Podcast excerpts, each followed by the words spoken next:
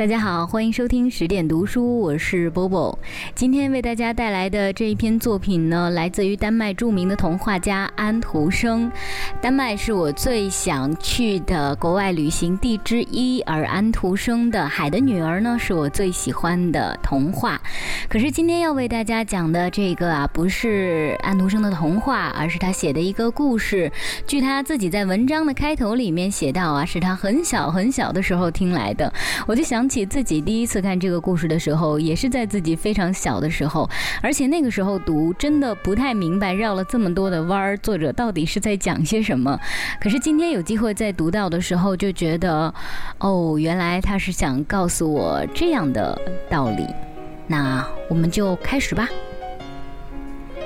现在我要告诉你一个故事，那是我小时候听来的。从那时起，我每次一想到他，就似乎觉得他更可爱。故事也跟许多人一样，年纪越大就越显得可爱，这真是有趣极了。我想你一定到乡下去过吧？你一定看到过一个老农舍，屋顶是草扎的，上面凌乱地长了许多青苔和小植物，屋脊上有一个鹳鸟窝。墙那儿有些倾斜，窗子也很低，而且只有一扇窗子是可以开的。面包炉从墙上凸出来，像一个胖胖的小肚皮。有一株接骨木树斜斜地靠着围篱，这儿有一株结结巴巴的柳树。树下有一个小水池，池里有一只母鸭和一群小鸭。是的，还有一只看家犬，它对什么来客都要叫几声。乡下。就只有这么一个农舍，这里面住着一对年老的夫妇，一个庄稼人和他的妻子。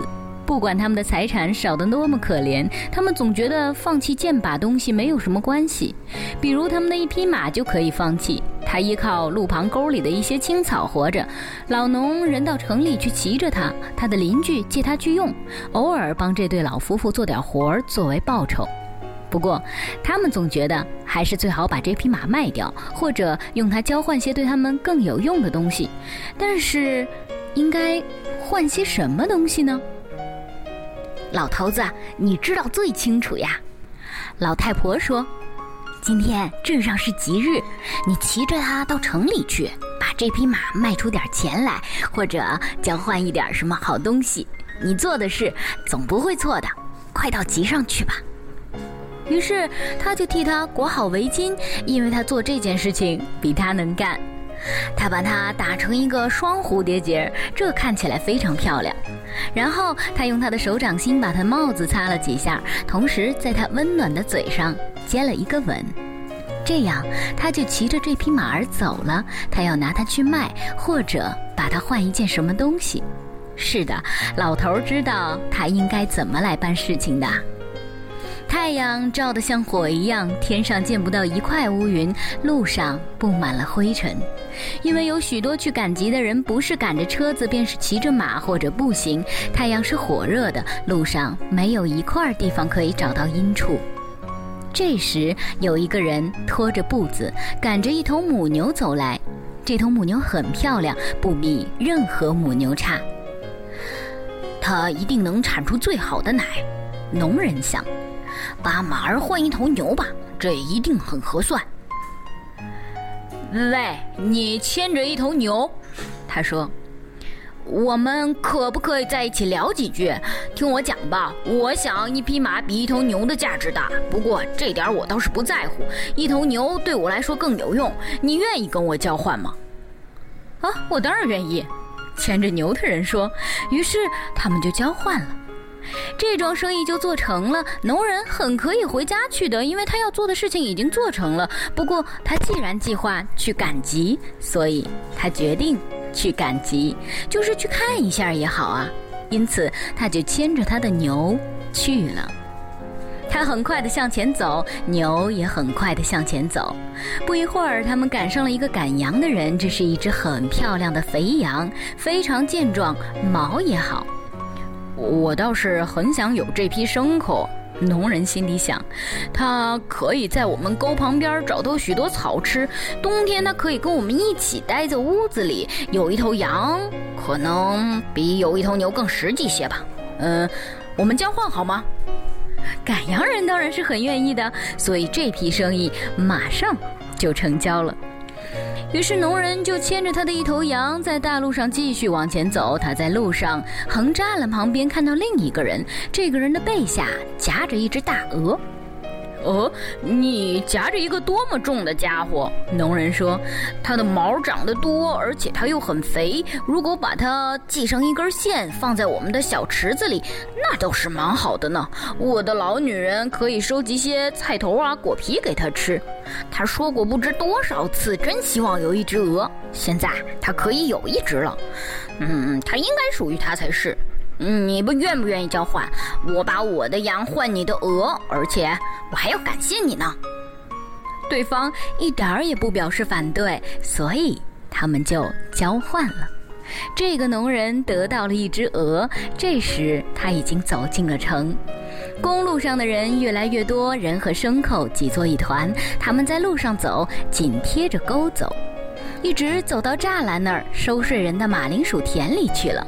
这人呐，有一只母鸡，它被拴在田里，为的是怕人多把它吓慌了，弄得它跑掉。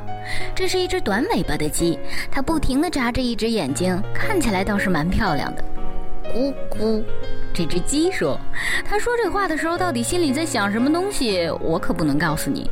不过这个种田人一看见，心中就想：这是我一生所看到最好的鸡。嗨，它甚至比我们牧师的那只豹母鸡还要好。我的天，我倒是很想有这只鸡嘞！一只鸡总会找到一些麦粒儿，自己养活自己的。我想拿这只鹅换这只鸡，一定不会亏。”我们交换好吗？他说：“交换。”对方说：“呃，不换，不换，那就交换吧。”这样，他们就交换了。栅栏旁的那个收税人得到了鹅，这个庄稼人带走了鸡。他在到集上去的路上已经做了不少生意了。天气很热，他也感到很累。他想吃点东西，喝一杯烧酒。他现在来到了一个酒店门口，他正想要走进去，但店里的一个伙计走出来了。他们恰恰在门口碰头。这伙计背着一满袋子的东西。你袋子里装的是什么东西？农人问。烂苹果。伙计说，一满袋子喂猪的烂苹果。这一堆东西可不少啊！我倒希望我那待在家里的老婆能见见这个世面呢。去年我们炭棚子旁边那棵老苹果树只结了一颗苹果，我们把它保藏起来，它在碗柜一直待到裂开为止。嗯，那总算是一笔财产呢。我的老婆说的。现在她可以看到一大堆财产了。是的，我希望她能看看。那你打算出什么价钱呢？伙计问。价钱吗？我想拿我的鸡来交换，所以他就拿出了那只鸡来，换得了一袋子的烂苹果。他走进酒店，一直到酒吧间里来。他把这袋子苹果放在炉子的旁边靠着，一点儿也没有想到炉子烧得正旺。房间里有许多客人，贩马的、贩牛的，还有两个英国人。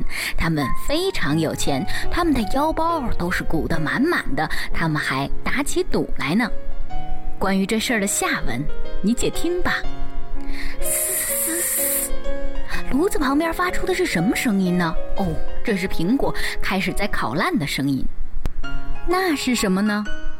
哦，不久他们就知道了，这个老农是怎样把一匹马换得了一头牛，以及随后一连串的交换，一直到换到了烂苹果为止的这整个故事，都由他亲自讲出来了。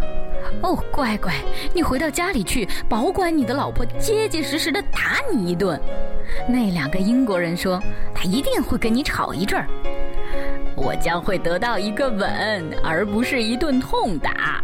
这农人说，我的女人将说，老头子做的事儿总是对的。